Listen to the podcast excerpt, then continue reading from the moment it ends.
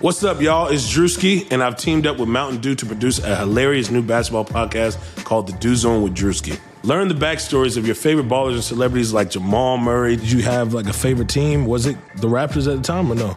Was the Raptors even started around that time? Come on, bro. I ain't that old, fam. You're talking like I'm fifty. Taylor Rooks, Asia Wilson, and many more. You won't want to miss this. Listen to The Dew Zone with Drewski on Apple Podcasts, Spotify, and wherever you listen to podcasts. Today's episode of the Chase Thomas podcast is brought to you by our presenting sponsor, Ponko Chicken. The new Atlanta restaurant thrives off of a unique spin on Japanese and Western cuisine and is already racking up the awards, winning Best-Selling Taste in the Taste of Atlanta Awards, both in two thousand seventeen and two thousand eighteen. So, if you're in the metro Atlanta area and are wanting to try something new and good and delicious, go to Ponko Chicken today and tell them that I sent you over. You'll be glad you did, I promise. Ponko Chicken, where eats meets West. Chase Thomas podcast. The Chase Thomas podcast. um, my nephew needs me to record. See, I hate. I already hate it. I hate it. All right, welcome to another episode of the Chase Thomas podcast. It is Thursday night. Um, it is Valentine's, and I'm recording a podcast, so that's all you need to know about my current love life situation. But Mike Paolucci is here. Mike, good evening. Is there anything more wrestling fan than talking about professional wrestling on Valentine's Day? Uh, the answer would be uh, doing what Vince McMahon did twenty years ago and holding, say, Valentine's Day Massacre, I believe is what it's called, right? That was the one that Paul White debuted at? I believe you. I was not, um, I, I don't remember off the top of my head. I remember this because so I, I was... I was a W C W uh, kid in the nineties, so a lot of the W W F stuff... Okay. I was mostly, so but I mean, you know, there, yeah. yeah, yeah, but you know, when the Giant crossed over, I mean, that was kind of, that was a huge thing. I remember thinking, oh my God, they got the Giant. Interesting. Yeah, no. He never it, really, he never, big guys have, I, I feel like I had to, I just, I have this predisposition to just not understanding. Like, I'm very anti-Lars Sullivan, I'm anti-Big Show, Giant. Like, the only Giant wrestler that I've been a fan of is Mark Henry. That's fair. It. Well, are, are you counting The Undertaker as a Giant wrestler? Ah, uh, that's a good question. I mean, he's I like six ten, six eleven, something like that. That's true. Do we consider Brock Lesnar a um, Giant wrestler? Not quite. I mean, I, I, I usually go by height for those things. Um, okay. You know, so I feel like, I mean, Brock, in terms of strength and body mass, certainly would qualify. But I feel like you either have to be, like, super tall or, like, you know, ridiculously, like a Mark Henry is, like, I feel like fits the bill there. I mean, with with uh, Giant slash Big Show slash Paul White, I, I, I feel like I became like everyone else where, you know, especially for a lot of W W E tenure, I was kind of out on it. But I remember W C W, I mean, he was so agile for a guy that size. Like, I remember he, I never saw it myself, but I remember him, people talking about how initially if he started, he could do Uh, like a top rope moonsault, and they basically told him, like, don't do that because you're a big guy, you're not supposed to do that. And now we live in the world of, like, where Keith Lee is just doing all kinds of crazy athletic stuff, or uh, a Hanson and War Machine doing that. Um, and so, you know, uh, the show was ahead of its time. But I don't know, I always kind of, and I guess because they were around at the same time in vastly different sports uh, entertainment arenas, I always thought of him kind of like Shaq, just in terms of how mm. he came onto the scene so young and established himself, because he was W C W champion at twenty-three. Um, like, everybody's like, oh my God, Big Show's been around for so damn long. Well, yeah, because he was a main eventer at twenty-three. He's been in the main event or, like, upper, upper mid-card of one of the two major American promotions for, like, the better part of thirty years now. Uh, so, yeah. you know, like, I, I feel like at that point, everybody can think of somebody. But, uh, yeah, when he debuted with W W E, W W F, W W E, I was... That was twenty years ago, because I saw W W E did a little mini package thing online, and so I would have been, I would have been uh, like eleven going on twelve, and I just remember, like, thinking, like, oh my God, they got the Big Show, or they got the Giant, you know. Um, so, yeah, so uh, long-winded way of saying that the only thing more wrestling fan than us doing this tonight is uh, Vince McMahon pouring billions of dollars into creating a whole spectacle based around Valentine's Day as a theme, and then lots more wrestling fans, give, fans giving them harder money in terms of pay-per-view buys and ticket sales. Yeah. I was more of a, w, uh, I was more of a uh, disciple guy. I have to say, in the late nineties. The Disciple, uh, oh my God. Love me some Glacier. Yeah, uh, Booker T was great, Glacier. Obviously. Booker T, Alex yeah. Wright. Uh, yeah, I mean, well, I, I enjoyed the, the Alex Wright uh, Disco Inferno feud that went on for a little while, based over who could dance better in like the lowest part of the low card. I mean, I was always a, a big cruiserweight guy with W C W, so my, my guy was uh, was Hoovy, Juventud Guerrera. I, I okay, that was, the that was my dude. Yeah, yeah, oh yeah, he's awesome. Um, I, I have like a vivid one of my earlier wrestling memories that I like remember distinctly was. Uh, like it was like the debut episode of W C W with Thunder, and he beat the Ultimate Dragon for the Cruiserweight title. And I remember like going into it, I was telling my dad, I was like, he's gonna win, and, and he did. And he kind of became my boy. I still think he has the best four fifty splash I've ever seen. Interesting. Um, I would not encourage you to go back and watch Dean Malenko W C W Cruiserweight matches because they're not good. What? I'm convinced they're none of them are good. I don't think I've ever watched a Dean Malenko match. Like I've gone through W C W rabbit holes and just. I, I I don't get it. it you, it's all awful. Did you watch, I hate it so what? much. I'm I'm flabbergasted, Chase. Did you watch the he the, match he, the legendary match uh, that he had with Rey Mysterio back when Rey was like twenty-two? Yes, I did. And you didn't think that was good? Yeah. No. I, I, I, I can't help you. I don't know what to do. You, I, d- you don't I don't get it. Good, Dean Malenko is awful. Dean Malenko didn't have personality, but he's one of the best technical wrestlers that's ever done it. He's amazing. See. I, No. Look, it is one of those things where, like, you know, it is everybody who wrestles at a high level now, like as a technical wrestler, references that guy as great. Like, it's kind of like the musician who wasn't like a commercial success, but influenced like the next generation. Like that is Dean Malenko. I'm not disagreeing with how he's presented. I just think for what I'm into, especially in the cruiserweight division, and everything else, like it just, I, I don't get it. I don't. It's just like a cruiserweight kind of Roderick Strong with no character in some ways, but Roderick Strong's a much better professional wrestler than Dean Malenko ever was. Um, you can make the case that Roderick Strong's a top three worker in the W W E right now. You can make that um, case, but that doesn't mean he's necessarily a much better wrestler than Dean Malenko was in his prime. Dean Malenko oh, rules. Oh, yes. Dude. I love Roderick. Roderick Strong, I, what Roddy he is guy. able to do, I'm a dude, huge Strong guy. is a freaking hoss. Yeah, I'm like, not that guy. That. I am I'm all aboard the Roderick Strong is what saved Undisputed Era train because Bobby Fish is fine, um, but he's nowhere near Roderick Strong. And what Roderick Strong and Kyle O'Reilly have done for that division, for that company, for everything, like, whew. I mean, I loved Red Dragon, but, like, Strong and O'Reilly are just so much better, and Strong is just so damn good. I, I love Roderick awesome. Strong. He just has no personality, like Dean Malenko, but he actually has like the, he just doesn't have a bad match. I don't think he's had a bad W W E hey, you were, match. You were preaching to the choir. I love Roddy. I personally have the mind that the only reason I don't like Roddy and Kyle O'Reilly is just because I think Kyle and Bobby are so much better than as a unit than no. individual from other parts. Like, no, I, no, no. I'm, I'm saying this because I want to see Roddy in singles matches because the result now is they're pushing Fish as a singles guy, and I'm just not seeing it. Whereas Like, oh, I, yeah, I would agree with that. Yeah, so, I mean, look, Red, whether it's Red Dragon or whether it's Kyle and Roddy, you're still getting a top-class tag team. The difference is that you were getting one of the best singles competitors in, com- in the company versus a guy who, like, Bobby Fish is not bad by any means, but I'm just not seeing a reason to, like, buy into that. The same no, way Bobby it. Fish is actually bad. Oh, come on. I don't think Bobby Fish is bad. I like Bobby Fish. He's, like, forty-two. Look. He's not good. No, but he started, like, he's just... he started late, though. That's the thing. Like, he's, he's a young thirty. Yeah. He's, like, thirty-eight. But he's, like, a young thirty-eight. Uh, I wouldn't say a number, man. Chris start Daniels wrestling was, at like Chris eighteen. Daniels is forty-eight years old and he'd still go like nobody's business. And Christopher man. Daniels is a much better professional wrestler than Bobby Fish. I'm not denying that. My point is just age is yeah. a number. That's all. That's all it is. Sometimes, sometimes. All right, fair enough. If you're like Christopher Daniels, I feel like Christopher Daniels has an amazing daily workout routine, right? Like I could see him doing something crazy to stay in the shape that he. There's stays a man in. Of a legend. I remember I was uh, a very good friend of mine. If you listen to this podcast, shout out Benji Silva, huge wrestling fan. We were, it was like two or three years ago, and we were talking, and he was like, you know, I really feel like Chris Daniels is, is lost a little bit. Like, I want a little more from him. And I, at that point, he was forty-five. And I was like, dude, the man's forty-five. Cut him some slack. And he's like, wait, yeah. what? And I was like, how old do you think he was? He's like, well, I know him, he and Styles are close. I just figured they were the same age. I was like, nah, man, the dude is forty-five. And he's like, I take it all back. He is a legend. I apologize. Christopher Daniels is definitely one of those guys where you just, I mean, he was in W C W in the nineties. Yeah. People, like, that's that's all you tell them. It's like, no, Christopher Daniels has been around forever. Oh, yeah. No, he's a legend. Super nice guy, too. Like, I've, I've interviewed him a couple times before. Great dude. Incredible worker. Still going.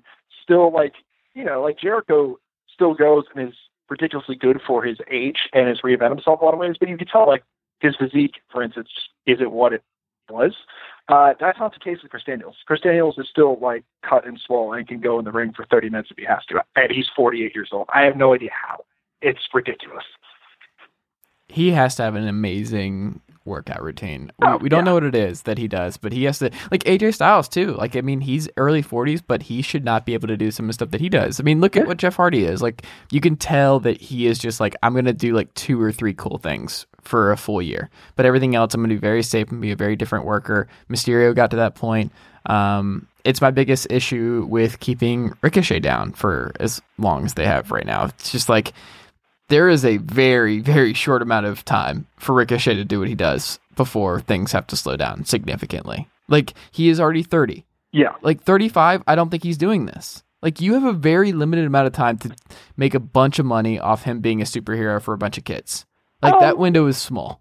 I, I agree with it to a point, but I think, like, if, you know, if you watch his New Japan stuff, he he's smart. I mean, like, even the stuff he did now, if you watched him when he was doing like Dragon Gate U S A things when he's twenty-three, twenty-four, or like his early P W G days, even this is like way toned down compared to what he used to do.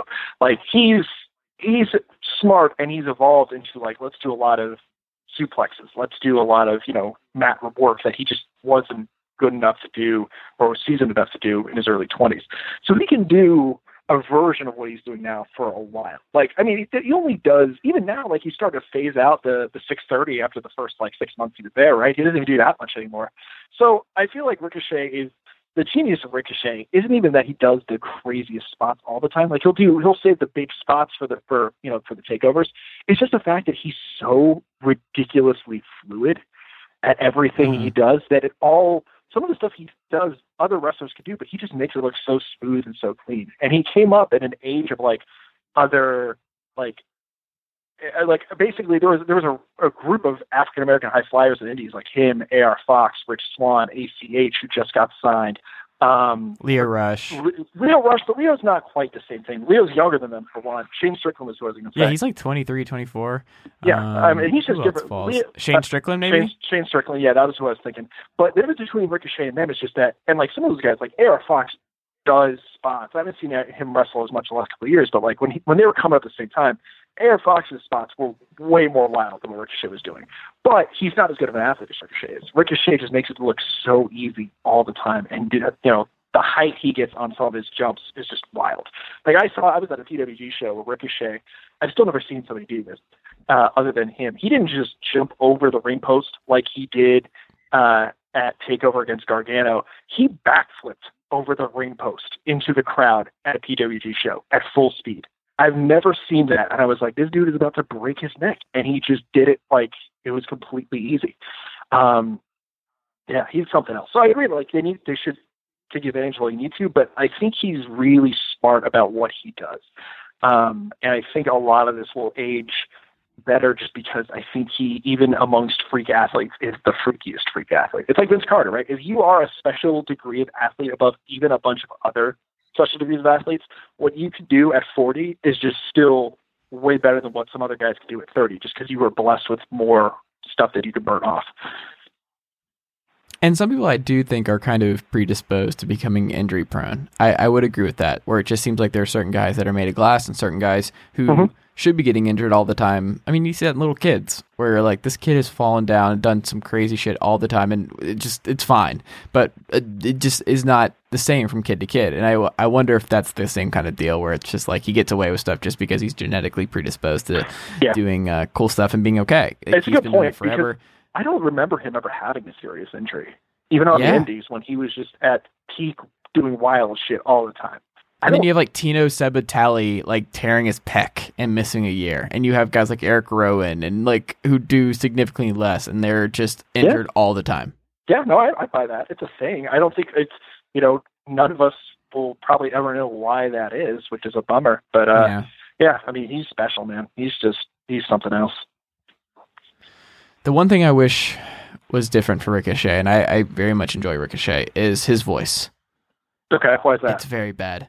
It's so high, and it doesn't fit whenever he starts talking. And now he's he's kind of changing his character in the company. I, like, just the way he's talking and the way he's dressed. Like, I, I can tell he's working on it, but his voice is so high.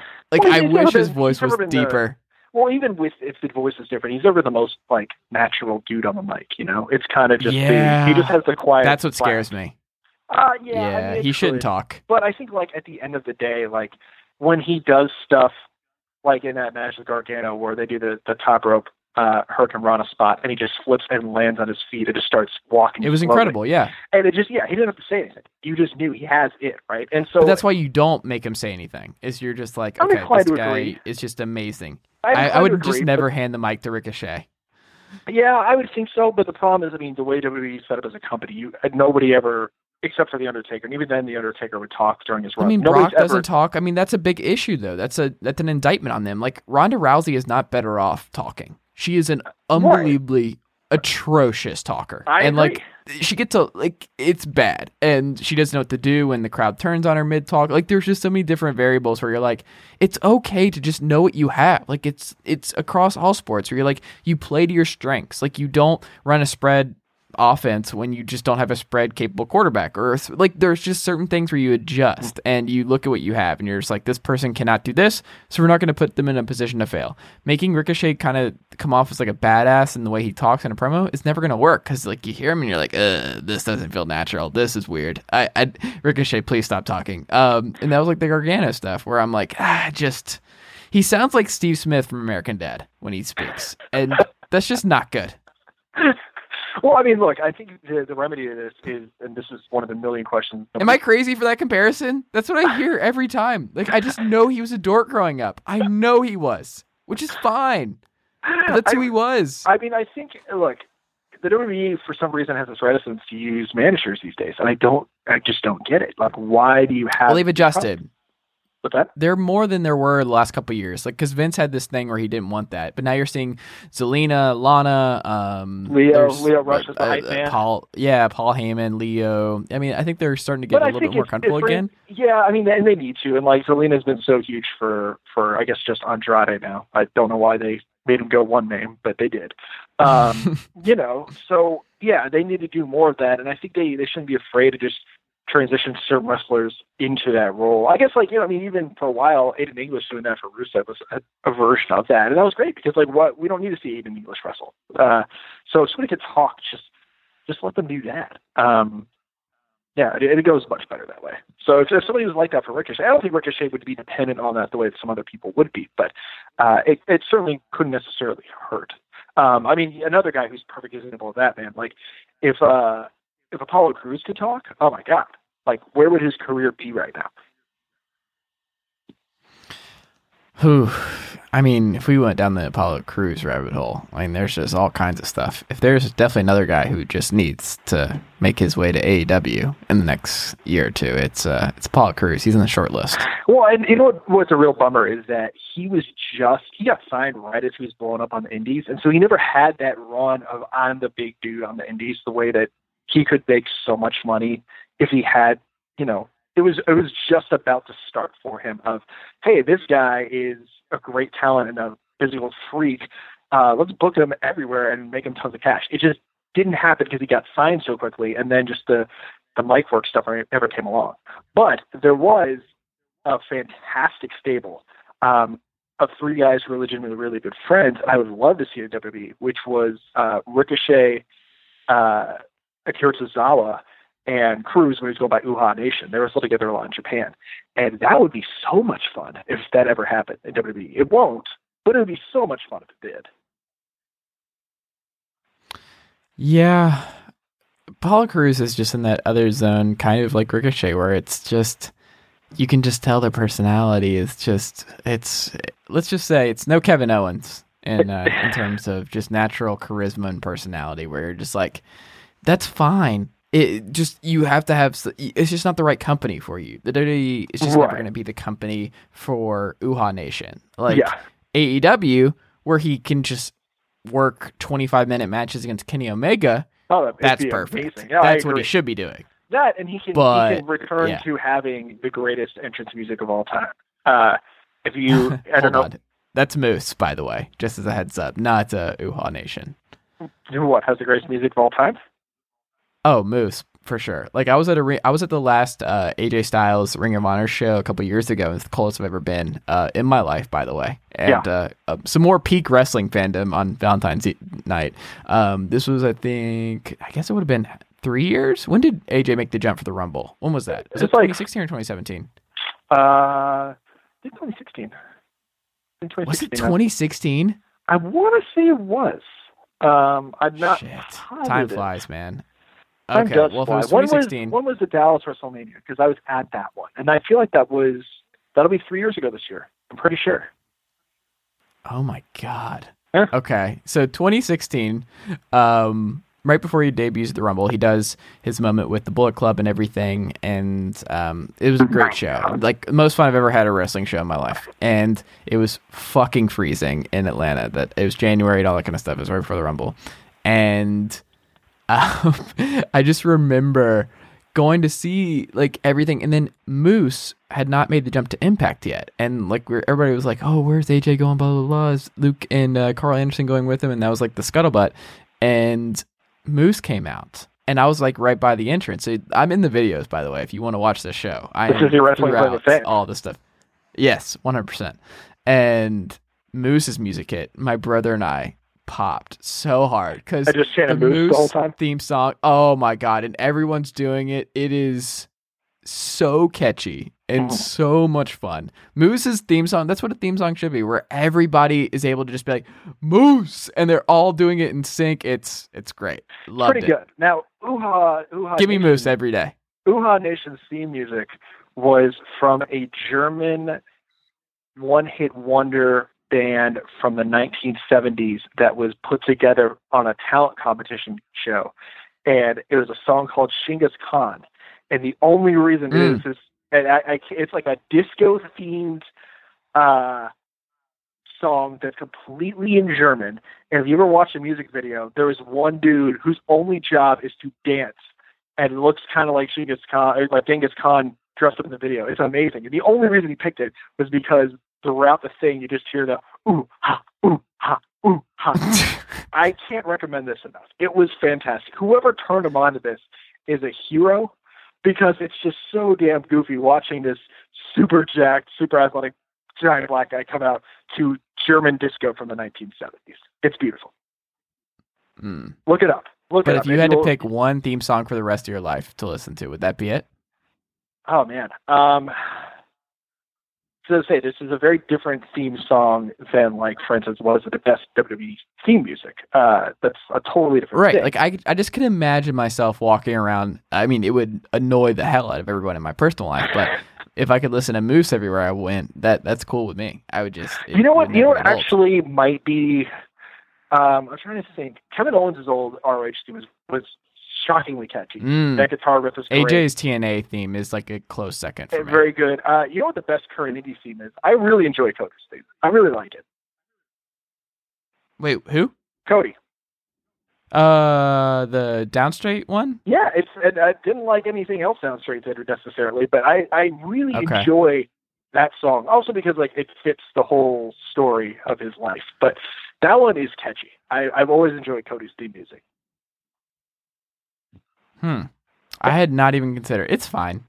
I like it. It's fine. It, it just. It, I don't know why. Fine. I like. I just. It hits me. It is. It is much it better than. Well, actually, it is much better. Can we? Can we talk about the fact that like I feel like we're getting close to the point where, where Becky needs a new theme. Ooh. I feel like um, the, the new, you know, because every time I hear that, I associate it with the old, like, steampunk N X T era, and now she's something way different and cockier and more swaggery. I feel like it's time. I feel like it's time to update this. That's tough, because I think what like the the tricky thing about adjusting a theme song once someone's already popular, like it's one thing to change it when they're not clicking, and like sometimes a theme song change when someone's kind of floundering a little bit can be can be huge. Like Christian, think about like some of his theme music where you're just True. like, oh, love that. Um, and people get more like Edge when he adjusted um, "You Think You Know Me" to the Metallic. What is it, Metalingus? Metalingus, Alter Bridge version. Yeah. Metalingus, yeah, yeah. yes. But um, that, that fit the evolution. I mean, he that's was huge. A, yeah, but if he was already a thing at that point, right? Not when it was just "You Think You Know Me." Like once he yeah, made he the adjustment, he, he was an intercontinental was, title guy. He yeah. he never won the world title with that. I guess but it like, was a mid card the theme went, song. It was it was an upper mid card theme song, but sure, that, that's hey. the point. I mean, yeah. he was, I don't know, Edge had a lot of, Edge had a lot of gold at that point when he changed it. And then he changed it when he became Not the big time gold. And he he became a superstar. He is in the Hall of Fame right now he after has, he has the, the theme most, song change. Listen, he has the most titles ever. And he probably, nobody will probably ever touch that necessarily. Oh, no, someone's going to touch that. Charlotte's already like two titles away. Well, it's, it's true, but Charlotte already like Charlotte's going to break whatever title um, record if we're going cross gender with this stuff. We could, so, but the um, thing is, is that like he had so many more belts to go for, and he had all those tag team reigns with, with Christian and a bunch of random people. True. But the point well, is, Becky is, and Charlotte will get a lot of tag team run at some must, point because those two are going to be forever linked. Yeah, but you only, they only have two belts they can go for. Edge had like at any given time there are ten different belts in whole. That's true. It's hard. It's, Who it's do you hard. Think's behind him? What's uh Triple H is probably really high up there. Has he? What was the last time he held like the uh, Batista's got to be? Well, I guess no, he wasn't Batista around, wasn't around long, long enough. Because Triple H has the right type true. of length. He had you know all the world title reigns, but he had some tag reigns. He had a bunch of I C reigns. He had the European type championship reigns. He'd be up Benoit there. Benoit and Angle are probably up there. What's that? Benoit and Angle, they've got to be up there. Uh but like the length of time that they Eddie. Were, No, you know, you know who actually who I bet he was really high up there was Kane. Kane probably has a bunch of them. Yeah, Kane oh, and actually, Big Show too, well, probably. Yeah, oh, Big Show's got a bunch. We're forgetting an obvious one too, which is Jericho. Jericho has what? How many I C oh, reigns shit. alone? Yeah. Right there? Um, and then he won so many mm. different tag titles, different people. Uh, Jericho. If I had to guess who's behind Edge, like I feel like the next part of the top five is probably something like in some order, like uh, you know, your a Triple H. Um, Gosh, right, generic white guys that Vince McMahon didn't totally love? Yes, basically, yes. Uh, oh, Dwayne's up there. Dwayne's got to be up there. Interesting. Cena can't be because he, like, oh, he Cena never... Would Cena would be up there. Although, you know what's amazing is he's never... There is, there is a run left for John Cena of just coming out there and saying, I have done, you know, just cutting... A, he comes back. One of those times he's actually back for a bit. He comes in, he cuts his promo, he says, I've done all these things, he lists all of his accomplishments, he says, but I've never been an Intercontinental Champion, and I'm not retiring until I have it. And then you put Cena as an I C champion, you rerun the whole U S Open Challenge series. That's a thing that can be done. Uh, sure. My thing that I pitched uh, a couple months ago with Cena before he like went away again was like, I, I would do, it's obviously difficult with this movie schedule, but with the Brock stuff, and I, I don't know where you stand on this, and we'll get there in a little bit, but um, I just I, Raw this week, just atrocious. But Raw has just been bad for a very long time, and just not having Brock Lesnar um, around is is a problem. But there is a solution, and my solution was um, like I I wrote about this, but I was like, if I'm booking Raw, like Cena's my, the guy who like. Is there a better opportunity than John Cena comes back from Hollywood, gets he breaks Ric Flair's record? Would he break it or tie it um, with his next world title win? Is it? Uh, I think I he's tying it. Okay, so then he ties it by saving Raw from Brock Lesnar. They have all this history, him and Brock. You do Brock versus Cena at WrestleMania. What feels more like a WrestleMania main event? John Cena versus Brock Lesnar for the title, or Brock Lesnar versus Seth Rollins? Well, I agree, but here's the problem. Everybody who criticizes the whole "we're so tired of Brock" thing, like, what's the thing that they're going to hate even more than that? That the guy who gets the I disagree. I think people would be hot for that. I think people have changed their tune on John Cena. People like John Cena. People again. like John people Cena. People are okay yeah, people with People like him. Cena because Cena's not around to be in the main event hog spotlight on them anymore. And for the record, I never. He's also growing his hair out and being a goof. He's fun in Hollywood. He's he's t- being look, more self aware. He's going through a breakup. He's going through shit. Like John Cena's very. Um, he's he's a likable guy these days. I Just think remember, everybody would be rooting like, for him. Yeah, I was, I, I've always been pro Cena. I've never understood why people. I have not always been pro Cena. I'm not going to revise history here. Like his, no, the, the majority of his time on Raw was terrible. Like what he did, and it wasn't his fault. It was because of the company and pushing yeah. him in situations that just.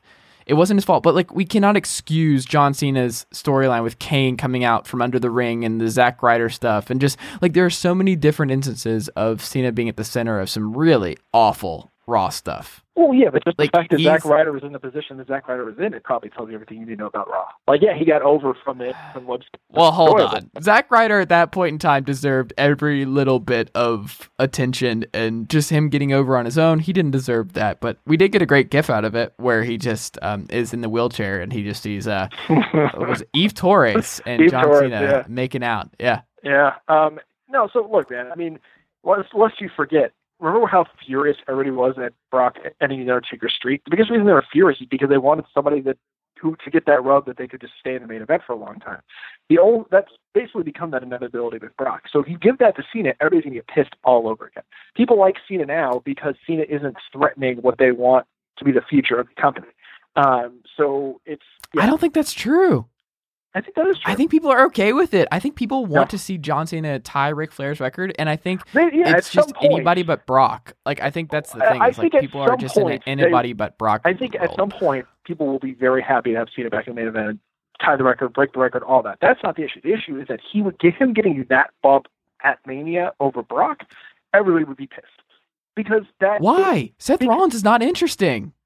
Uh, well, I'm not necessarily like caping. Are you a big Seth Rollins guy right now? Like the no. Dean Ambrose stuff is still with him. Like it's, I like no. Seth Rollins in a vacuum, but like, okay, are you ready for my hottest take? We haven't talked about this, but I unleashed on the pod last week and I wrote about this on the site.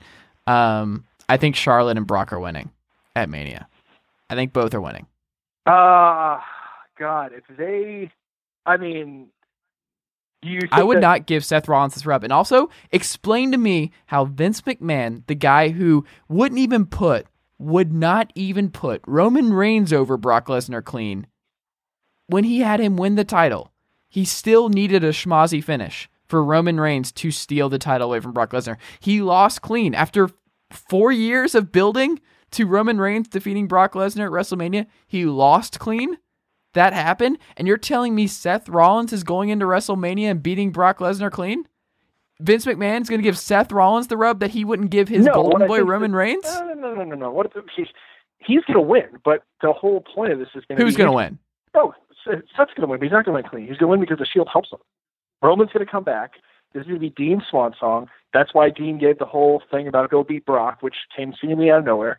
Uh, they are... It's going to be the Shield taking down Brock. So you think it's a Shield thing where they have this... But how does that help Seth if he needs everybody else to bail him out to beat Brock? Not, That's not a babyface win. How does I, that happen I think, at WrestleMania? I think their argument... Again, this is not what I'm necessarily agreeing with, but I think their argument... That's awful, be, by the way. That's well, how you build up your new top babyface, is getting well, some their, his, his I think buddies their argument to... would be yeah. that Brock is this insurmountable force, which is why he's been so inevitable. He continues to have title reign after title reign, and no one person could take him down by themselves. But then you turn him into a babyface, where it's like they had to cheat to take the title away from him? How is it Brock's fault that no one can beat him? I That's not a Brock I think problem. He's so p- tired of it, I don't think they'll care. Plus, I think they're going to bank on the fact that Roman Reigns is going to get just a huge pop coming back from leukemia.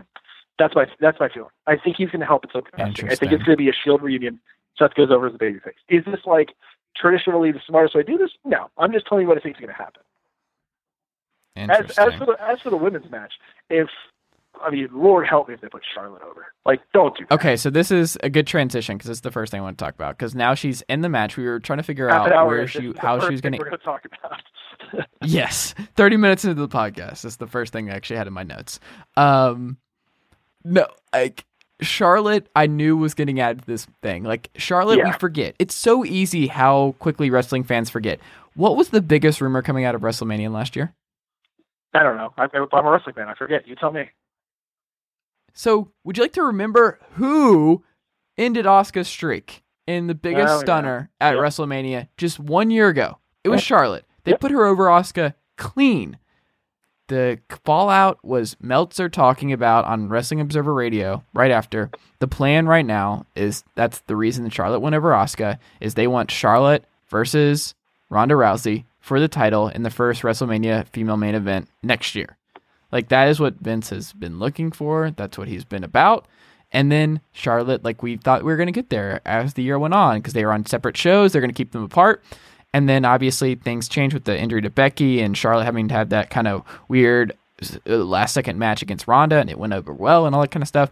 And now Becky went off, and Becky kind of threw a wrench in their plans because I don't think they had any intention of Becky becoming this kind of no. um, superstar. No, they, they and yeah, but I don't think they see it that way. I don't see it. I don't think they see it as they lucked into Becky. You realize that everything, and for the record, I can completely see it your way, but you realize you were laying out literally note by note, step by step, everything that happened, down to the triple threat main event of Daniel Bryan going over at Mania.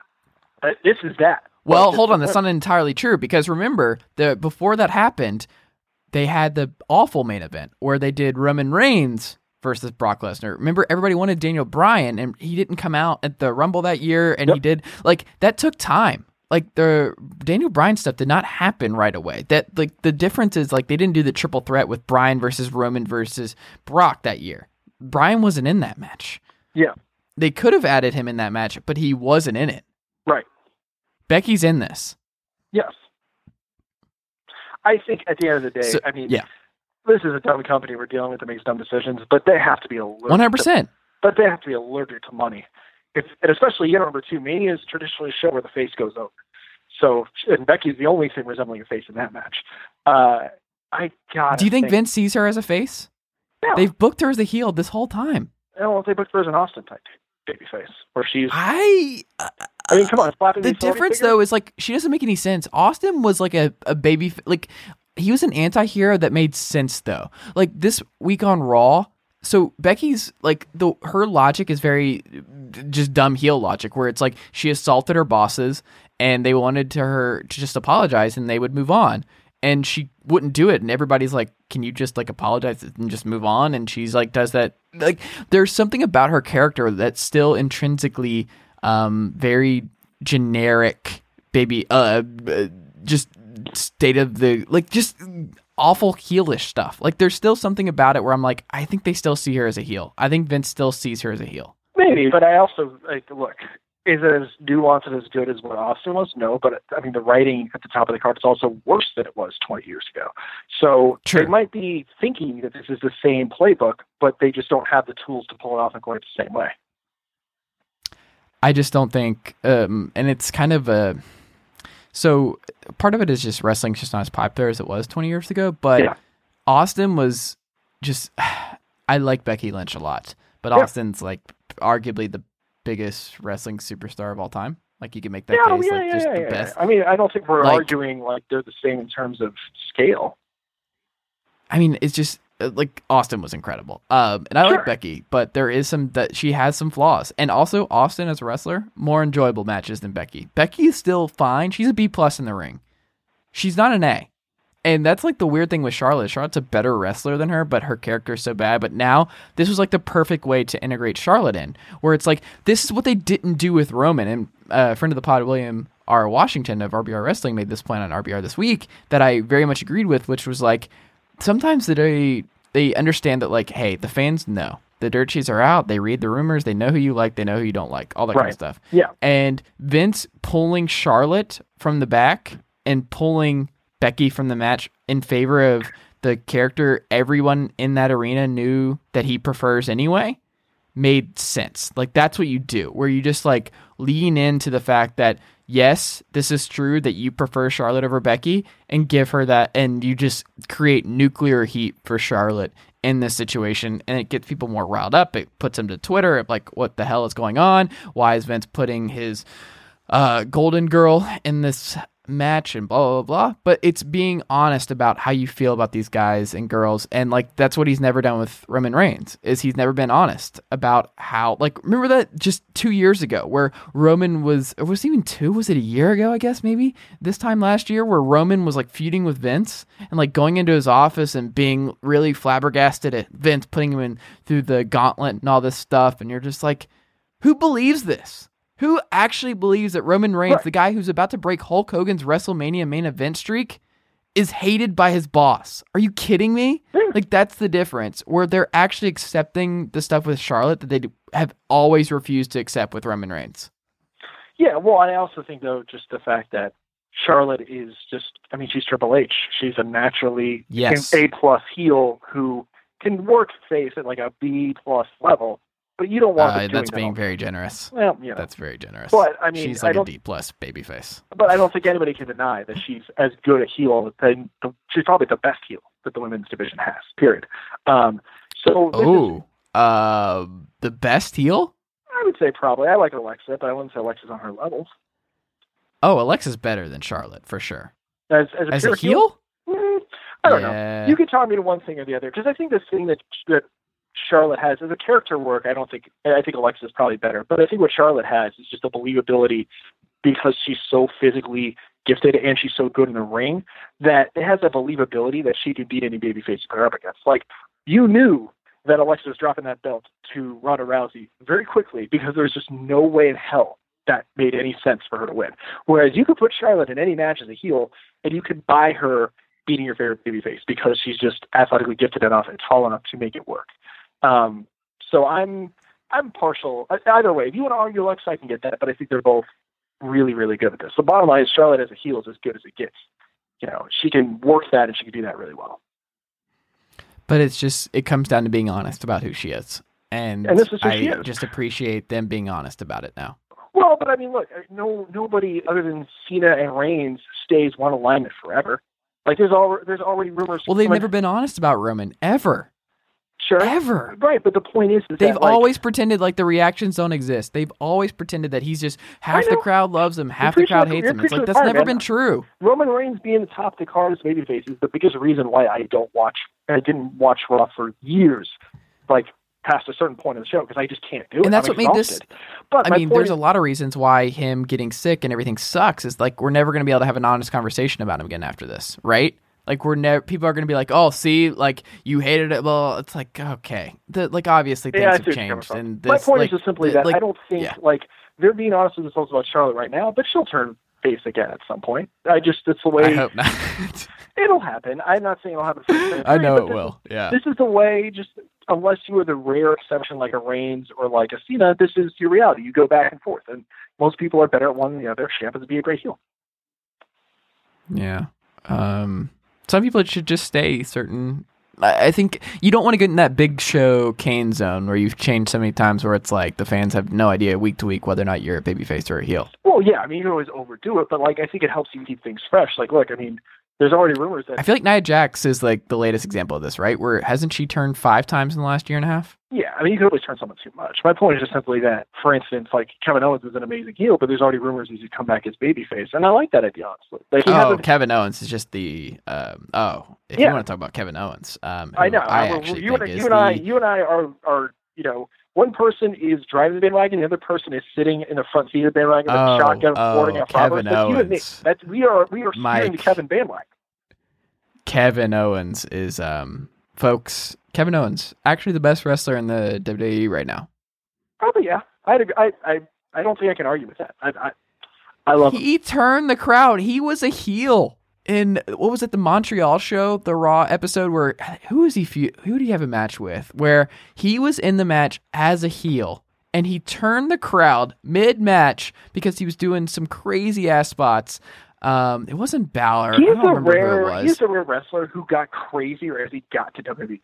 Like Ricochet toned yeah. down his indie spots for the most part.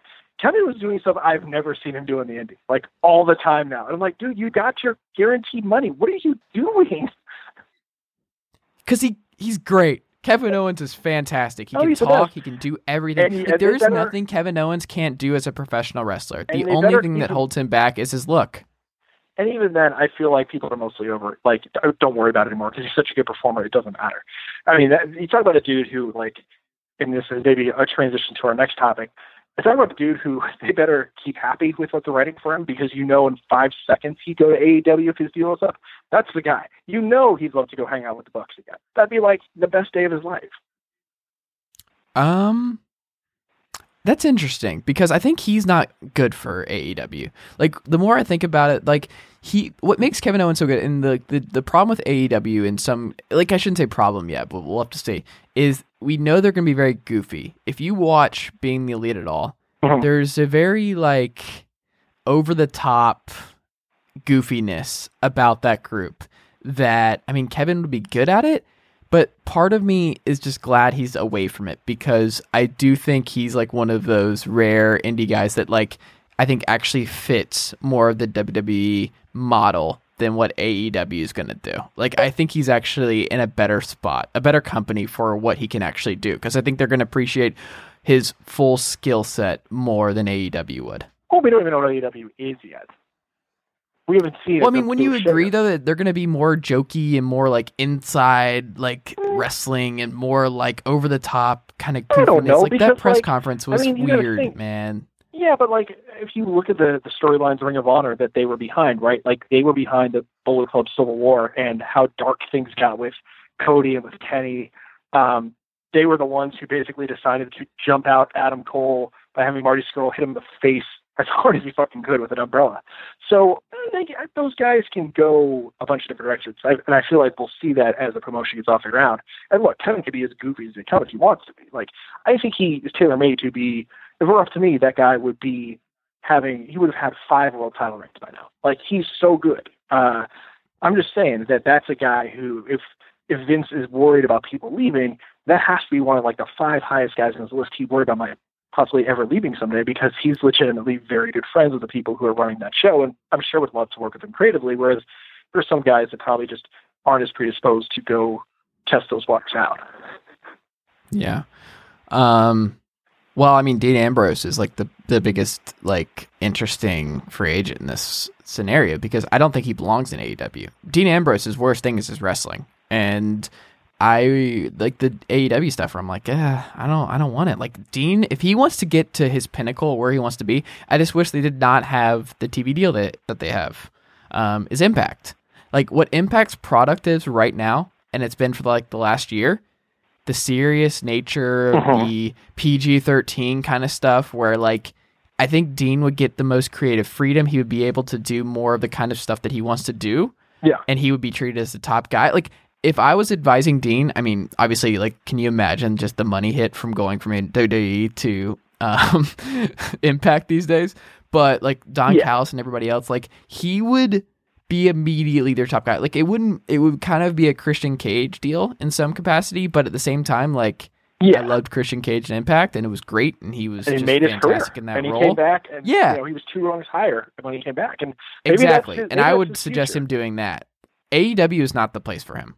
Well, I, you know what I think he would really do really well, and I get that, like, him in the ring, you know, isn't nearly as good as him the character, but, like, I could see him being great in, like, the never open weight division in Japan, where it's just let him just go hit people and let people hit him, because that is the he's tough enough that he's yeah. more than happy to do that and work stiff, and then just be a character, be the gruff, scary American, and when you let him write his own, you know, when you let him play his own music, to borrow Cody Rhodes' phrase, I have no doubt he'll make the character stuff work. The dude's a genius when it comes to that. Uh, if you let him just, don't tell him to go out there and try to wrestle Ibushi. Go out there and say, go wrestle, uh, you know, Makabe, and just beat the crap out of each other for twenty minutes. Like, he could do that. I think that will work really well for him. I mean, I agree with you that, like, I don't know what his natural fit would be. I'm sure A E W will go after him, uh, just because it would make a lot of sense. I think his, his ideal fit is W W E, but they just never used him in the right way for extended periods of time. And it's just the story of so many people. And I don't blame him for wanting out. I mean, the, the most amazing thing is we've reached a point now where he's turning down seven-figure money. Cody and the Bucks turned down seven-figure money. Omega had to have turned down a huge deal. What's If, he probably got offered more than anybody. Like, just imagine, I mean, even imagine what, nine months ago, saying that wrestlers can turn down seven-figure deals now. That's unbelievable. Yeah, I mean, they're prioritizing creative freedom over everything right now.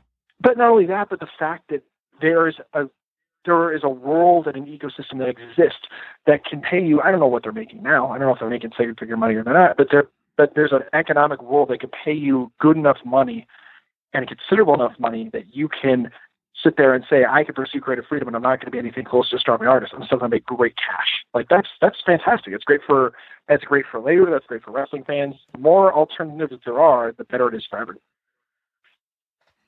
Yeah. Well, do you think, because the report this week is that Vince is apparently concerned about the optics behind a mass exodus of W W E figures. And my first thing was like, they're like, you could have been in, ahead of this five years ago. Like, you stopped releasing people. This is your fault. Like, you should have been releasing people every year. Like, remember that summer? Like, we would just, we would wait for, like, who was getting Future Endeavored. Like, yeah. That was a thing we just expected. Like, how many people are getting Future Endeavored this year? Sure. And it just stopped for whatever reason. They just started hoarding talent year after year. And guess what? They don't have enough time. They don't have enough creative, just, uh, like, space to maximize all the talent they have. Like, these right. people should be leaving because you don't get to hoard everybody and then keep them all happy. This is your fault because you kept, you signed too many people. N X T has like ninety people now. Like, there's just people that you well, won't I mean, see for just, months. They just, I looked at the Performance Center class the other day and I was like, Jesus, they don't like... So they added they added A C H, who was a big deal in the Indies. He was really good. They added Jonah Rock, who was becoming like the next Jeff Cobb, Michael Elgin type. They added, who else did they add? They added, um, there's some really... Donovan Dijak is over there, and he just doesn't even do anything. I know, and Dijak would have been like a multi-time Ring of Honor champion by now. Yeah, like, look, I mean, yes. But this is the stuff that you do. Like, this is why whenever, you, you know, in your economics class, people will tell you that monopolies are bad because you get complacent as hell. Like, this is one of the many ways which they got complacent because they never thought anybody could challenge them. And I don't think, and A E W is very smart to say we are not challenging W W E, and I think to a point that will always be true because I think the analogy that I've sort of come up with, I think what they can become is the Fox Sports, a better run of Fox Sports to W W E's E S P N, because what the W W E has that nobody was able to catch up with, if, probably not ever, uh, but certainly not for decades, is they have cultural cachet. Like, when people are watching sports highlight shows, they they say, I'm watching Sports Center. Like, if you talk to somebody who doesn't know sports, they say, oh, I, I saw Sports Center. Like, they know the da-na-na, da-na-na, stuff like that. That's ubiquitous in their mind. People who think professional wrestling think W W E. They think of that history and that brand. And it doesn't matter if your product sucks, which a lot of the time W W E's product sucks. Fact is, that is a culture, having that kind of cultural foothold, uh, that's money. You can't even, you can't buy that. And that's such a hard thing to lose. It doesn't matter if, if, and I would argue probably when A E W gets a T V deal and puts on a better weekly show, like you're not going to have, it's going to take a long, long time for you to have that sort of brand entrenchment in just people's minds and their hearts. So, you know, uh, I don't think W W E, you know, they're not, even with Shad Khan's war chest, I don't think Vince has, you know, is kind of worried about the whole business model that he has, but there's going to be a real competitor with pockets for the first time in a while. And I would assume, I think we have to give them the benefit of the doubt that they are going to be able to run themselves better than Impact did when Impact was legitimately hot like ten, twelve years ago. Um, what that means is that now, yeah, they have, they're going to have to be smarter and they're going to have to do things better. Um, and I hope that happens because then it'll be better for everyone. I would love it if Raw was watchable every week. That'd be a blast. But right now it's not because they don't have to be. I mean, Meltzer tweeted about this where it's like they, there's a reason that A E W is going to be two hours and there's no chance that they would ever do three hours because they, they learn from like they learn they, they, they're smart and the W W E just refuses. Like they're just like they're prioritizing money. Like they're just like, I'm we're going to lose an hour of commercial breaks and just revenue. No, we're not doing that. Even if it means the show sucks, like it's almost impossible to put together a compelling three-hour P G wrestling show every week. It's like, really hard. It's near impossible. Yes. Yeah. Oh, totally. I mean, but you have to be honest about it. Where people are like, oh, why are you watching if you're going to complain? It's like, well, like, two things can be true. One, I like, am, I've spent twenty plus years of my life just growing up with this. It's just part of my life. Yep. Um, but also, like, just be honest about it. Like, w- do you really enjoy like some of the the shit that they're doing? Like, do you really believe that? I I don't. I guess it's like me attacking someone else's for what they like and they dislike. So that's kind of silly. But Um, it's just, I, that, I really do believe like it's impossible. That's, that's bad. I think you can make a value. Yeah, admit that it's shit, and you're just like, I love this shitty thing. Yeah, and right now Raw is kind of a shitty thing, and a lot of times SmackDown can be too. Not this week. This week SmackDown was great, but uh, it can be crappy too. Yeah. Um, SmackDown's biggest issue, and this isn't even a real issue, is that guys just disappear for weeks on end. Like, Asuka may never be seen again in twenty nineteen. I don't know where like, sanity is. Like, are we sure is. we're going to see Asuka again? I don't know where sanity is. They're somewhere doing something. Just, there's somewhere. so many teams and people that just disappear for weeks on end. Shelton Benjamin will be in like the main event one week, and then you'll see him again in June. Like, it's just, it's very random, but we don't care because the shows are generally speaking very good. Eh, by W W E standards, yeah.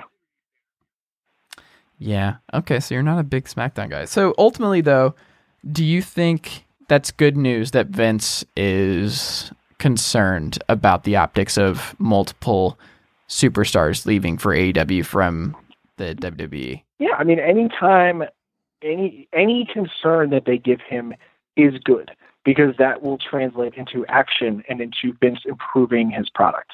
Uh, and so that's that's only a good thing for all involved. Yeah, so he if he's concerned, great, because that means that he will endeavor to make his show better, or he will endeavor to treat his talent better, or maybe he'll be more judicious about how many people he's signing, in which case the indies below you know, the, the W W Es and the A E Ws of the world uh, have a better workforce to work with, and your local fits a better talent. Yeah, it's trickled out. So anything that A E W does to scare him is a good thing. Not even because, and I don't say this because of, like, oh, I hate W W E or something like that. No, it, this will make the W W E better. Competition makes people better, and they have, uh, the you know, so this will be the biggest domestic competition they've had since W C W died.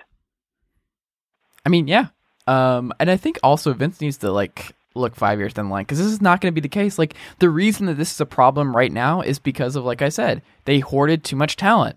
Like, that's just, like, if you did not hoard as much talent as you did over, like, the last seven years, this is not an issue. But guess what? Part of, like, losing a lot of talent right now means your roster is going to be a lot more well-rounded, and more guys and girls are going to be happy because there's less competition in the locker room, and you're going to be, it's going to be a thinner crowd, and they're going to get more opportunities. Like, they're going to be happier because there are less people around competing for the same kind of spots. So, like, eventually this will die down. Like, the op- worrying about the optics is just silly to me, because uh, you need to lose these people. You need to be in that meeting and go, hey, we need to lose like a third of this roster, at least. Like, it's fine. Like, let them have them. And guess what? You might get them back five years when they're more, like, when they're more valuable. Like, maybe they go to A E W and Dean goes there or whatever and becomes a bigger star, and like when he comes back he makes you even more money. Like, there's well, no yeah, downside for pay that.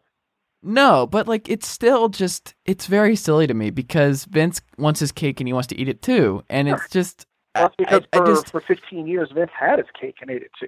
Yeah, but it still sucked. Like, the product, like, he should be able to look at it and be like, the product is going to be better because I have to, like, invest in their revival. I have to invest in Finn Balor. But at the same time, this is why people when they're talking themselves into Finn Balor beating Brock Lesnar, I'm like, are you fucking kidding me? Like, Brock Lesnar, the guy he's protected more, like the guy he had, he, yeah, the Undertaker, like he's he's losing to Finn Balor on a rant. Like, what?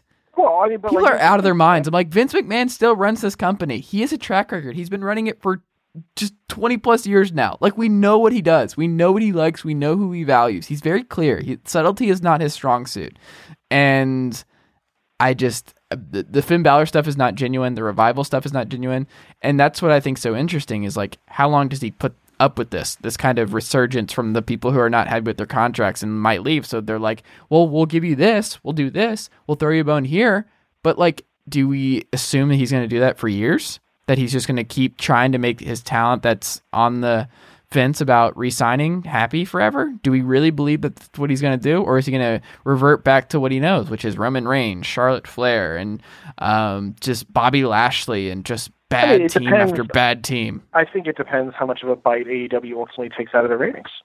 If A E W yeah. is legitimately competitive, then he will be forced to make it better, because he doesn't want to risk losing ratings battles, because God knows that Fox and U S A do not want to sit there and talk to him about, hey, we back you instead of the startup because you're the best, you have all these inherent advantages, and somehow these people who were doing YouTube shows a year ago put on a better show that more people watch than you. What the hell, man?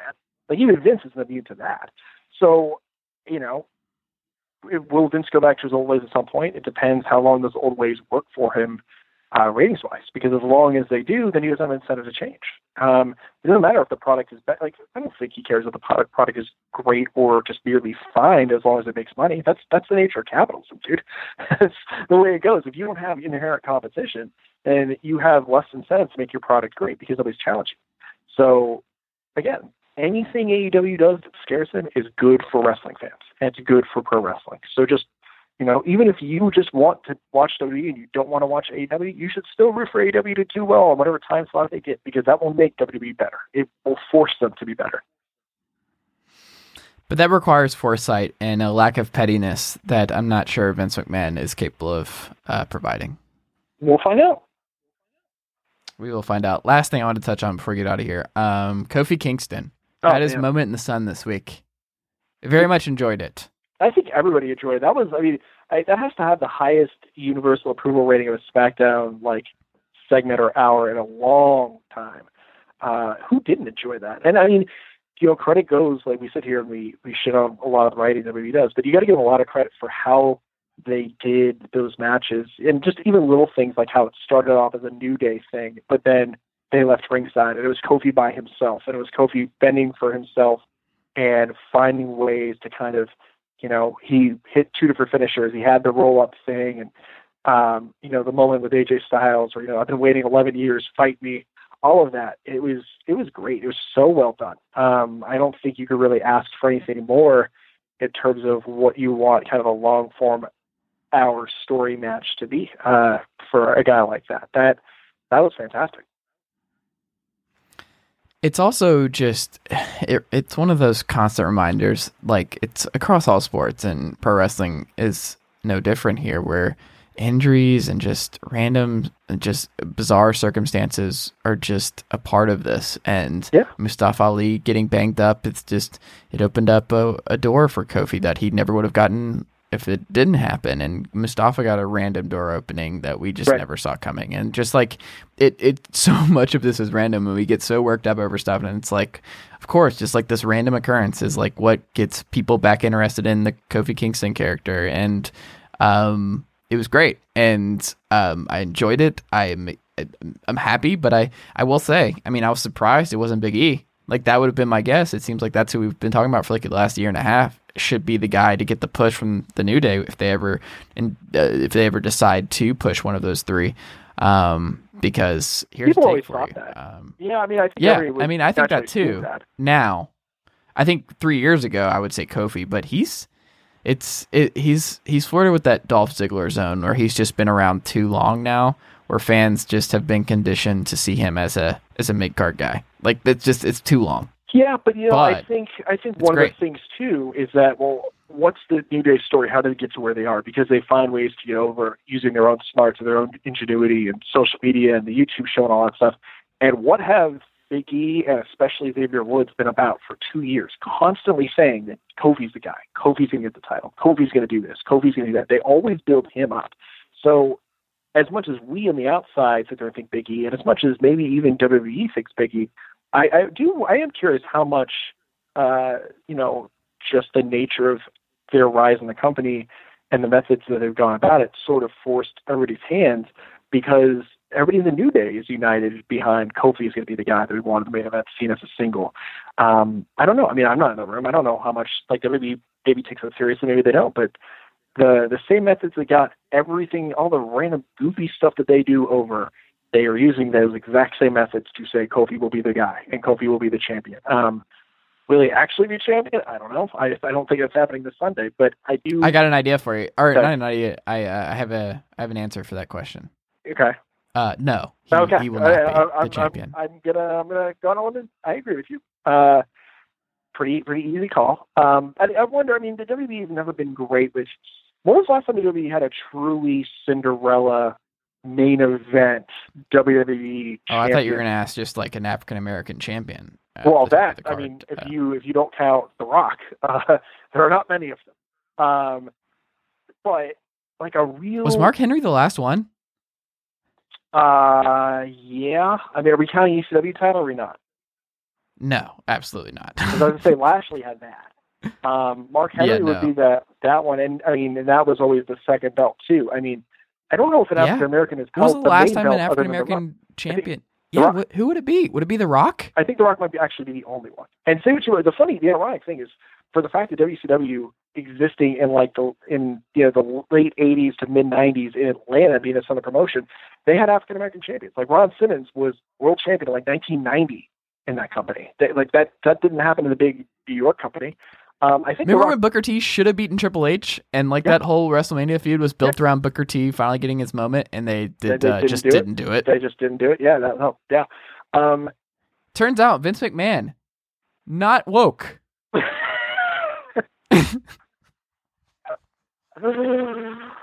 man. Um, so I don't know. Like I would like to. I was going to say though, a Cinderella champion. Has it has it happened really with the main belt since? Like I'm going to say Mankind. I mean, happened. Daniel Bryan counts. Yeah, I guess, but like... Daniel Bryan, yeah, like Vince yeah, McMahon, I'm one hundred percent certain hates Daniel Bryan. Like, that's the biggest thing with Vince, is I think he legitimately hates wrestling fans now. Like, I think he loved them in the nineties and absolutely despises who they are now. Because I'm, I'm thinking, convinced he hates them. Like, the P W G a... fans, N X T yeah. fans, I know for a fact Vince McMahon watches that shit, and he's like, are you kidding me? Johnny Gargano, this is what we're cheering. This is what you people are losing your shit over. Also, there is uh, no way in hell he enjoys am, any of that shit. You, you know that uh, I am a, a Johnny Gargano supermark, and I'm just treading the day he gets that main roster call up because it's all going to be over, uh, and it's going to break. My I'm heart. Not even concerned about him. He's I like Gargano, but my bigger concern is Dream, because I think Dream has the most upside of anyone on that N X T roster. He's twenty-two years old. He's gigantic. He has the look, the presence, oh, everything. Yeah. He has to drop Velveteen. He can't be Velveteen on the main roster. He's going to be like Orlando Jordan. He's going to wear the the purple and everything else, and it's going to be a comedy act, and but it's going to be thing, awful. Like, it's going to be bad just, taste. If you're just the Dream, do people, is Vince going to be worried that people conflate that with Dusty? No. No wrestling fan today knows who Dusty Rhodes is. I wouldn't young, say yeah, I should say young ones. I, I don't think young I, I, fans have any idea who the hell Dusty Rhodes is. I, I actually think, I mean, I think he's in that era. When was the last time he was on W W E television? Uh, I mean, the Legacy stuff? Uh, well, yeah. Um, no, no, no, no, no. I, well, after Legacy. I it mean, was Cody and Goldust when they were tagging. I think that yeah, was yeah. like the last I mean, time was, well, then it was the Stardust television. Stuff. I mean, it was Stardust and Goldust. He was in the middle of that feud. Um, and he, yeah, and that he was hated like, what, that. Five years ago? Well, yeah, because, yeah. I mean, he died, uh, how many years now? I should know this. I wrote the code. I wrote the code. Like I, I don't it. think, but he was also the American Dream. He was, but I'm just saying. I wonder if like people conflate that. I, I don't no, know. I don't know. If I think it's more like a rock thing. I do think you're underestimating. I, like, I think because he talk. He calls himself Dream anyway. He talks in third person. He's just like he has to evolve. I think main event. Uh, a main event name is the Dream. A mid card comedy act is like Honky Tonk Man, the Velveteen Dream, that No Way Jose. That kind of shit. There is a difference between the way you present the Dream and the way you present Velveteen Dream. That's fair. I can get behind that. Um, so yeah, I, I we'll see. I, we're probably look. We're we're probably if we're a year and a half to two years away from Gargano getting main roster, we're probably more than that away from the Dream getting main roster. I don't think Gargano is ever getting called up. He would uh, be my number one pick of guys who I don't think will ever get called up because be the like, Vince is going to be like, he's going to two oh five Live. And Triple H is like, no, no, no, no, no. And they're like, all right, I guess we're going to keep him here longer until Vince changes his mind. But he's not like, going to go. two oh five Live. It's pretty patently obvious he's not going to go until he gets an N X T title run as a babyface. Like, that's what this is all building towards. And I think for them, at the pace that they're going, that's probably not happening. That's probably, he might not even win that belt before the end of the year as a face. And he's going to get a run with it. They, they've built up too much of him, and people care too much about him for that to happen. So, I don't know. And then he'll I mean, keep it for a long time. Yeah, he'll he'll be the champion for a while, as he as he should be, because if you've done this much work to invest in him, you got to give him a long babyface run. And then when you do that, whoever he puts over will will get a monster monster thing. I don't know, though, man. I mean, listen, I've been I believed in Johnny Gargano for like literally a decade. So I'm. Oh, I'm, we know about your Johnny Gargano stuff. I love the mind that if he gets opportunities, he can be a main event star. Uh, I have zero doubt. I have always had zero doubt, even when like Smarks circa like two thousand thirteen, fourteen were like, "What is it about this guy?" Um, so I'm I'm a believer, but they have to book him right. You know, I mean, look, Sami Zayn is incredibly good, and they didn't book him right. So here we are. But to take this all back to Kofi, there's an art to doing the short term. P W G did it with Chuck Taylor a couple of years ago. Um, Ring of Honor did with Chris Daniels. There's a really well, it's a subtle way to do it, and you have to do it right. But when you do it, there's a really good art to the long-suffering underdog finally gets a rung higher on the card than you ever thought he would go, and everybody's behind it, like white-hot behind it for a very short period of time, and then you give him the belt, but you only make him a transitional champion, and you take it off within like three months. Like, P W G did that with Chuck Taylor, and it was fantastic because Chuck Taylor lost like all the damn time and was the biggest jobber. And then they just decided, fuck it, we're going to spend seven months and just build Chuck Taylor into a main event guy and let him beat Zack Sabre Junior Uh, Ring of Honor, I mean, Chris Daniels was never the top guy. And then they let Chris Daniels beat Adam Cole, and then he dropped it to Cody, who was the real franchise guy at that point. Could Kofi be that guy? I think there's a way to tell that story, but you need to do it very delicately, and you also need the right champion to put him over. And I don't know who the right heel champion would be for that. Um, I mean, actually, I do, but he would have to be champion. The right heel champion, if you were ever going to make Kofi, if you ever make Kofi your transitional babyface underdog thing who wins, is Samoa Joe. If Samoa Joe ever gets that belt, that would be the, that would be a perfect guy to take it off of. But this you, is so adorable. Samoa well, Joe getting the belt, Kofi getting the I, belt. I, I'm not, oh my I know, god! I know. We're deep in we're deep in abstraction here. Because the thing too is that, like, look, if there is among the many, many, many things that this company does not do well, the biggest thing that they do not do well is recognize a thing that is white hot that people want and getting behind it in the moment versus way too yes. lately. Like, because it's not part of the plan. They don't adjust. They're yeah. just like, no, no, no, no, no. They they're like, no. What if? Hey, what? Hey, you know what? Galaxy brain here. Um, mm-hmm. What if uh, Daniel Bryan joined the Wyatt family? As stupid as that was, I still. What if I C M still... Punk versus John Cena turned into Kevin Nash versus Triple H? Oh, I totally forgot that. And a uh, hammer on a pole match. I really tried to block that out of my mind, so thanks for dropping that back in, in there today. Um, I mean, you were going down a rabbit hole of Kofi winning the title and getting a run, true. and then uh, Samoa Joe winning the title, and just all I like I, I uh, we we had to I had to end things point, a little bit. Sorry. At some point, I think they'll pull the trigger on Joe. I believe that. Uh, no, I think they missed the moment. Like, last year was the moment, because last year was the year that he went after Roman and lost that feud, and then he went after A J and lost that feud. He lost to, wasn't Nakamura last year too? I want to say he lost to them though, but I could be wrong. But yeah. anyway, he lost his two biggest feuds. That was it. Like, that was his moment. He's older. Like, he said he was going to beat Roman Reigns. He was obsessed with him. Lost. Awful pay-per-view main event. Remember that? Was it Ugh. Fastlane or something? What was that? I don't was know. It Payback? It was awful. And the crowd just completely shit on it. Not great. So, not great if you want to impress Vince, is that's your wrestling main event. And I'm sure they blamed it on him and not Roman Reigns. But, and then you look at later, he had that great feud with A J Styles, and then they never put the belt on him. Like, that, there's never going to be a more white hot feud for him. Like, just how good he was in the main event of that uh, promo from a couple weeks ago, where he just called out Jeff and everybody else, and you're just like, good God, oh, this dude is so, so good at what he he's does. He's awesome. And that's why I think, like, ultimately get a shot. If he's still good enough as a worker, he's not too old yet, and he's a great dude on the mic. I don't think he'd get a W, like, I don't think he'd get the Raw belt, but I think he'd get a SmackDown belt potentially at some point. Like, look, they brought up Asuka from seemingly the dead and gave her the belt after everybody thought they missed their window. I think with Joe it's possible, because oh, I think they still missed their window. Well, they missed just... the window to make the most money.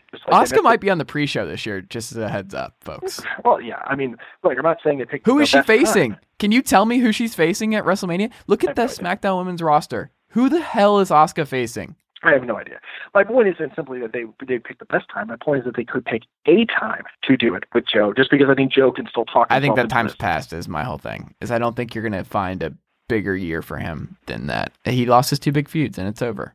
It's like Shinsuke. Shinsuke lost his two big feuds. He lost to Jinder Mahal. He lost to um, listen, man, you're A J, talking, listen, and that was it. What is? We don't have enough time left in this podcast for me to get into all my my gripes with Shinsuke getting back to New Japan. I've never gotten it. Mm-hmm. I've never will get it. No, it's it's just. But it's the same kind of deal where it's like you had your moment. You could see the writing on the wall, but it's like it's really hard to come back from losing all those big time feuds and fans to buy back into you and everything else. But the like, thing is that like Shinsuke, like Shinsuke can't hold a promo well enough for people to no, invest in. Hey, I did enjoy. It wasn't his fault. The gender stuff was not his fault, and that was incredibly fucked up that we kind like, of have he, moved on from. But everybody, like, what matches he had in W W E? His best match was his first match, and that first match, like, I maintained, and I maintained it at the time, and I maintained it since. People at the time thought it was ridiculous, and I don't think they think it was ridiculous. I was like, Sami Zayn carried him. Sami Zayn was incredible in that match, and Nakamura was fine. And now people are realizing, like, oh, that's probably true, because I don't think that Nakamura's really done a whole lot as far as a great in-ring match set. I agree. I mean, Sami Zayn's a much better professional wrestler than Shinsuke Nakamura. That, that's but like, but I also think Shinsuke, Shinsuke is in, that was just... a hot take. Yeah, I think it's just people get wrapped up in just the uh, enigma of Shinsuke Nakamura and great the entrance. entrance. And I, dude, great entrance. Love great the heel entrance. It's great, so great, good. Great I, I sometimes that. walk yeah. around the house blasting it. I have no idea what they're saying, but it's uh, it's fantastic. No, he's, he's fantastic as that. Yeah, but I, I just in the ring, it's just there's not a lot there, and I don't think anything's changed. And I don't think the look has changed. He's old as hell. Yeah, I mean, look, and you know, to be fair to him, like he's coming at a time when like. You don't necessarily you don't necessarily have to expect him to have the best sport of his career, right. but it, it kind of doesn't stand out uh, in a positive light for him when you see like A J being as good as he is, or Joe still being in better He's shape. He's like Shaq on the Celtics. Yeah, well, Shaq on the Celtics was like completely worthless. Like he's not that. He's still like fine, mm. but um, yeah, I don't know. That's uh, Vince Carter on the Hawks. Vince Carter on the Hawks, maybe. Vince Carter on the Hawks is enjoyable. I'm not enjoying a lot of what Shinsuke does these days. I don't think, I'm not sure Shinsuke I'm trying to think of a basketball reference that works here. Um, yeah, I, I, I, I think know. it's like maybe Karl Malone on. Uh, I think no. I think it's kind of like I think it's kind of like Ray Allen on those Heat teams. Like he he's diminished, but he can still do that one thing at a high level. But like back in the day, he could do more than that one thing. Mm. Okay, that's fair. Um, Allen Iverson on the Grizzlies? ah, oh, that's just, I don't even know what the comparison uh, to that is. That would make me too sad. As, a, as an A I lover, that would just make me too sad. I'm going to spend the next like twenty-four hours just thinking about you fantasy booking Kofi Kingston winning the SmackDown W W E World title there and Samoa Joe winning the title. And Vince McMahon's company, he's giving Samoa Joe and Kofi Kingston title reigns. You're probably oh, right. God. When you say it like that, I'm like, yeah, this is fucking dumb. There's no way. Uh, I'm just saying that a smart company could do it. Oh, for sure. A smart company would have. And they, like, remember how long ago was the Kofi Randy stuff? That was incredible. Oh, God. That was like ten years ago. That was during my Raw. That was during my wrestling hiatus. I was gone for all that. I think it was ten years ago. By the way, I, I, I got pro- to say before we sign off, I, I really, I really loved it. Just like a tackle, like, of course, this is a W W E way to end this great gauntlet match. I fucking loved the whole Randy from nowhere, R K O, and this is over. Like, fuck this great match. I'm just going over it because I'm yeah. ready. Goddamn work. It was so great. I loved it so much. I, I really Randy Orton's picking out the so camera, good. even on the camera angle. That was that was also great. Mm. Um, I, I know there are a lot of people who were furious, and I loved it because like it was the perfect way. It was a perfect W W E make people angry moment that I like. Actually, I laughed at. I had a, such a good. You time know what with my uh, SmackDown main event would have been if I could have booked WrestleMania this year. What? I would have had Randy win the Rumble, and then done Randy versus A J for the belt. I don't think anybody's, it's, I mean, dude, the problem, well, I guess. Do you know what they're doing instead? Just a heads up, we didn't even talk about this. Do you know what the WrestleMania main event for SmackDown's world title is going to be? Uh, Daniel against, who are they going to put against Daniel? Oh, yeah. I, I have an answer for you, sir. All right. You ready? Yeah. Rey Mysterio. What? That's why he's not in the chamber. They're keeping them apart right now. They're doing Daniel Bryan versus Rey. I mean, listen, I'll watch. I'll enjoy that. You'll watch, but does that sound like a WrestleMania main event in twenty nineteen? Uh, it's just going to be weird. Like, I mean, I, I still, even though Daniel's been so good in this heel role, I still always think of him as like a babyface in, inherently. So I think of him, Rey Mysterio, I'm like, what? But yeah, Rey, I mean, come on. That shouldn't be a thing. And I love Rey, and Rey's a legend, but come on. Don't do that.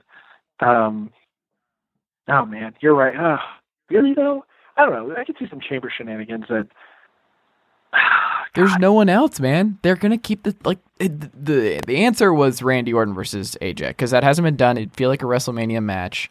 Yeah, it, it's just like the W W E lifer versus the T N A lifer. Like those two, I think I mean, A J could have pulled you, a good match you, out of them. I'm with you. Other than the part of Randy winning the Rumble for the umpteenth time, that wouldn't have been. Who fun. cares?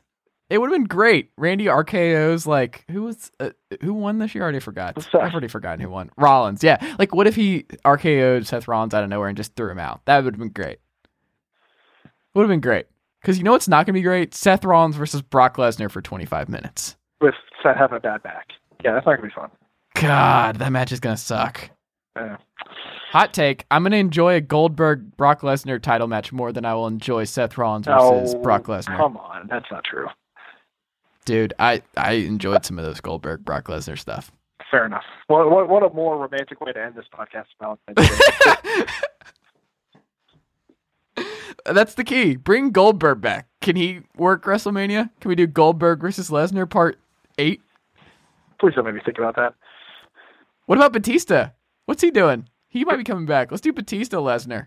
I mean, Batista. Look. Oh, I got it. Here's the most WrestleMania Vince McMahon triple threat of all time. You ready? Yep. Brock Lesnar versus Batista versus John Cena for the W W E Universal title. Let's go. Done.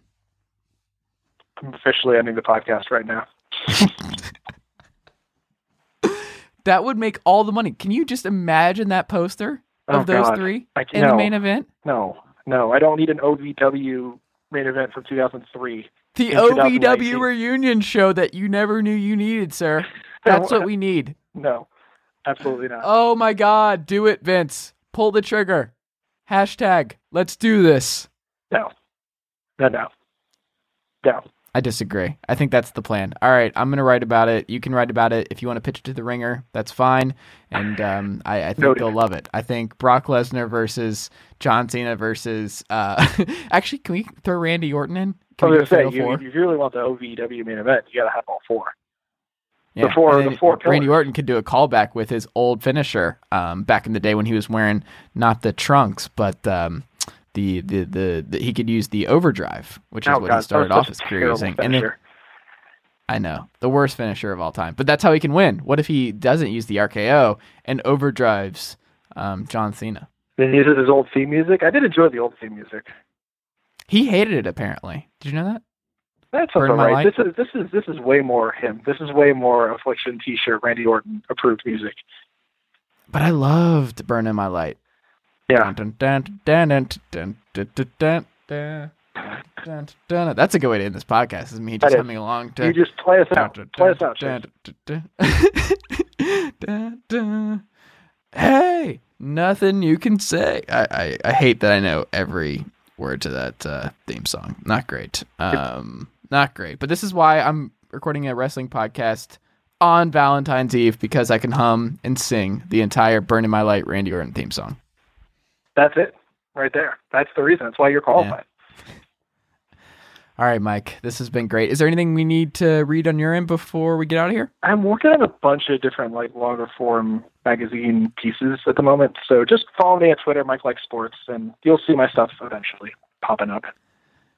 Yeah. And you know, you'll see that uh, WrestleMania pitch that I threw Mike's way generously uh, for what uh, I'll be, we can do to save I'll the be business. I can't, I can't read it. I'm busy fantasy booking Kofi Kingston into the main event. God, what a what a five-minute stretch of this podcast. After us just pointing out that The Rock was the last world champion, uh, African-American world champion, uh, he's just he's going full Kofi and Samoa Joe in the same year. Let's go. Just diversity. Woke Vince. Let's go. It's twenty nineteen. Let's, get, let's, let's make it happen. Yeah, Vince McMahon. Changing it up at seventy-five years old. All right. Later, buddy. It's exactly what old white men do. Change I'm... it up late in the game. Oh, God. All right, Mike. I appreciate it. We'll talk soon. All right. Thanks, man. And that'll do it for today's episode of the Chase Thomas Podcast. I just want to remind you guys, if you like today's episode and you are subscribed on Apple Podcasts or iTunes, I would really appreciate if you could take a second, leave the show a five-star rating and a review.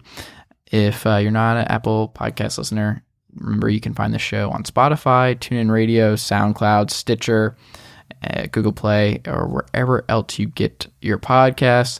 Uh, be sure to check out chase thomas podcast dot com where you can access all of my previous episodes and also find all my writing. I'm writing there fairly often. And also follow me on Twitter at Chase double underscore Thomas and like the Facebook page at facebook.com slash Chase Thomas Writer. Uh, thank you for your support, and we'll be back with another episode very soon. Thanks, guys.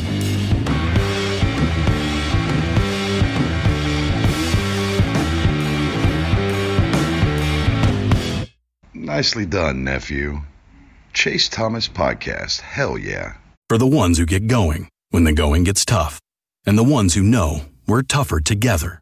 For the Pathfinders breaking new ground, Grainger offers supplies and solutions for every industry, as well as fast access to experts and twenty-four seven customer support. Because we know you have people depending on you, so you can always depend on us. Call, click grainger dot com, or just stop by. Grainger, for the ones who get it done.